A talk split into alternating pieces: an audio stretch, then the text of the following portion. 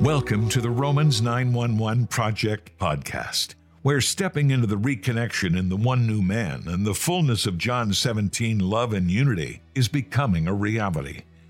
In each episode, join Grant Berry to drill down deeper into this reconnection and alignment message and the final reforms for the ecclesia, for the church. As we will discover, the reconnection becomes a power key to open the door to God's end time plans, to help restore the family of God for the preparation of the bride, the last great harvest, and Israel's salvation, all of which will lead to the Lord's return.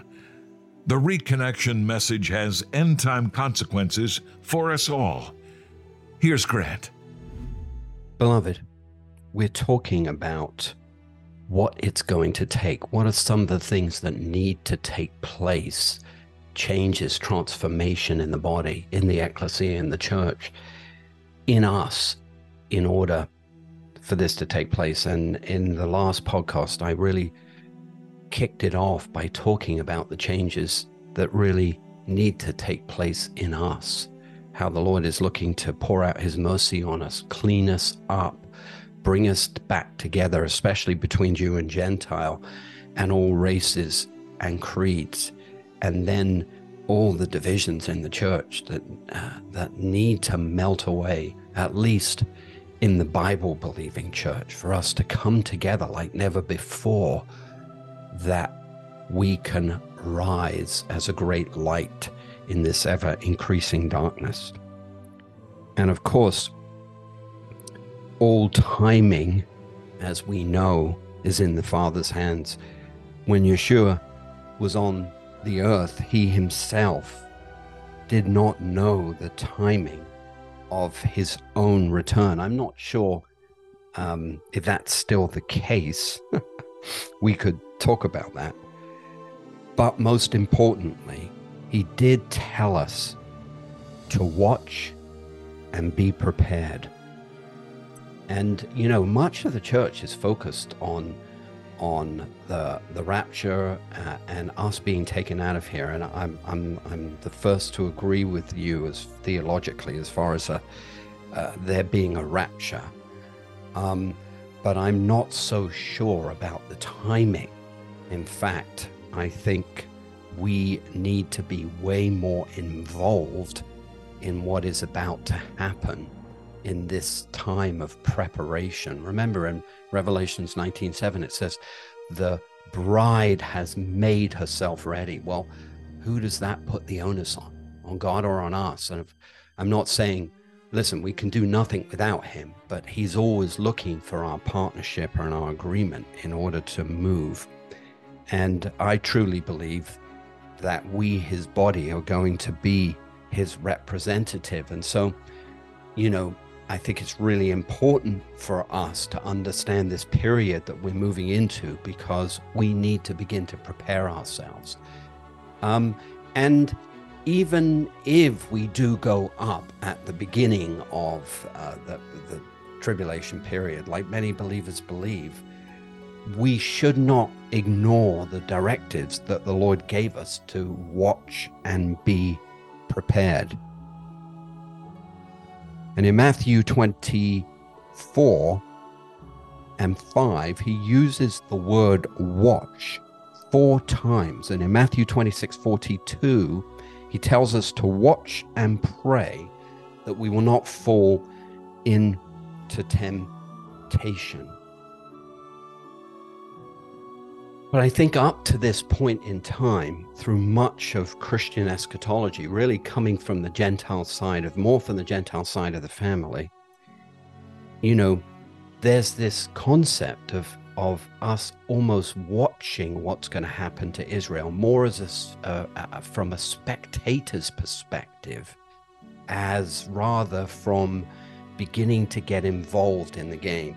And I think talk about the shift that uh, I mentioned in the last podcast and the previous podcast that we were focusing on, there needs to be a shift in us so that we can begin to make preparations. Because I'm telling you, beloved, God forbid, God forbid that the rapture would not be at the beginning of the tribulation. And the church has been so focused on, you know, uh, you know, God dealing with Israel on his own and, our, and the church being taken out of here. And then uh, the trouble comes and the persecution increases. What's that going to do to our faith? And um, uh, I sometimes when I engage certain believers um, uh, from the dispensationalist perspective, sometimes they're so uh, adamant about these things. And you know, when it comes to you know, you know, I've written quite a bit in Romans nine one one. Though when it comes to prophetic scripture, I encourage us to be passionate and to be strong in our opinions. But we always make a mistake when we become too definite because we don't know for sure. I mean, who, who amongst the apostles, who amongst that era had even a sense that John the Baptist was the Elijah to come?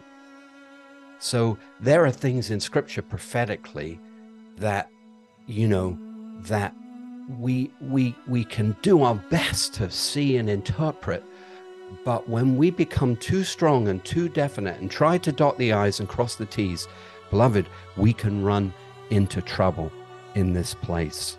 So i truly believe a shift is going to be required in us and especially actually as we move into greater reconciliation between the jewish and gentile parts of the body the messianic side of the family is carrying some insights regarding eschatology that I think are going to bring greater balance and greater clarification, as well as some of these residual curses that Romans 911 project brings to light being removed from us, so that I believe we're going to be be seeing things uh, more clearly than we were before.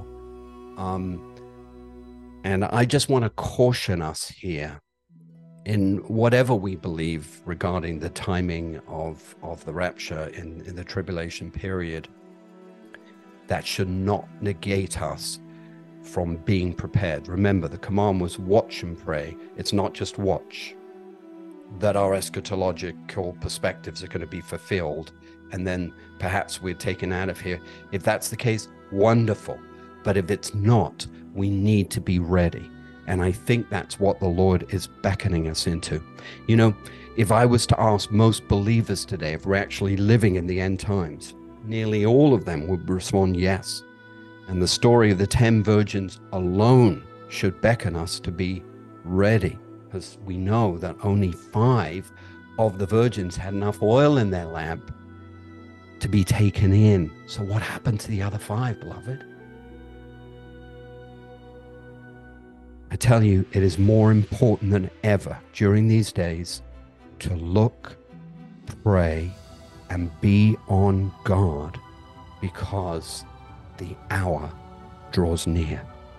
But let us look with faith and not with fear, viewing it more with our personal involvement rather than from the sidelines, looking for our own prophetic beliefs to be fulfilled.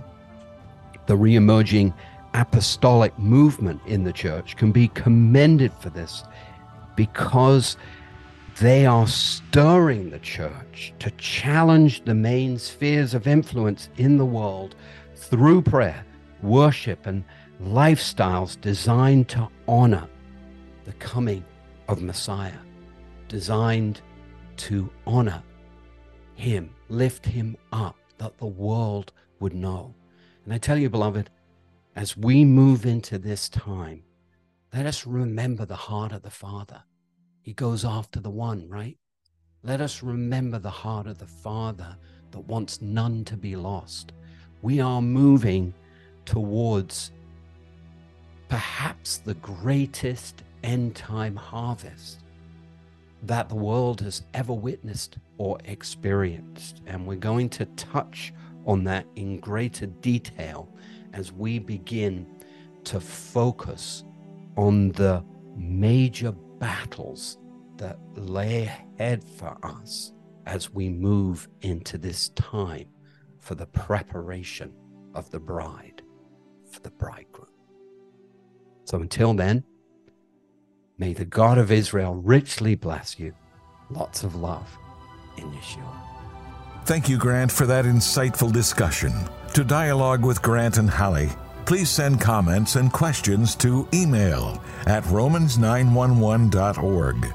Again, that's email at romans911.org.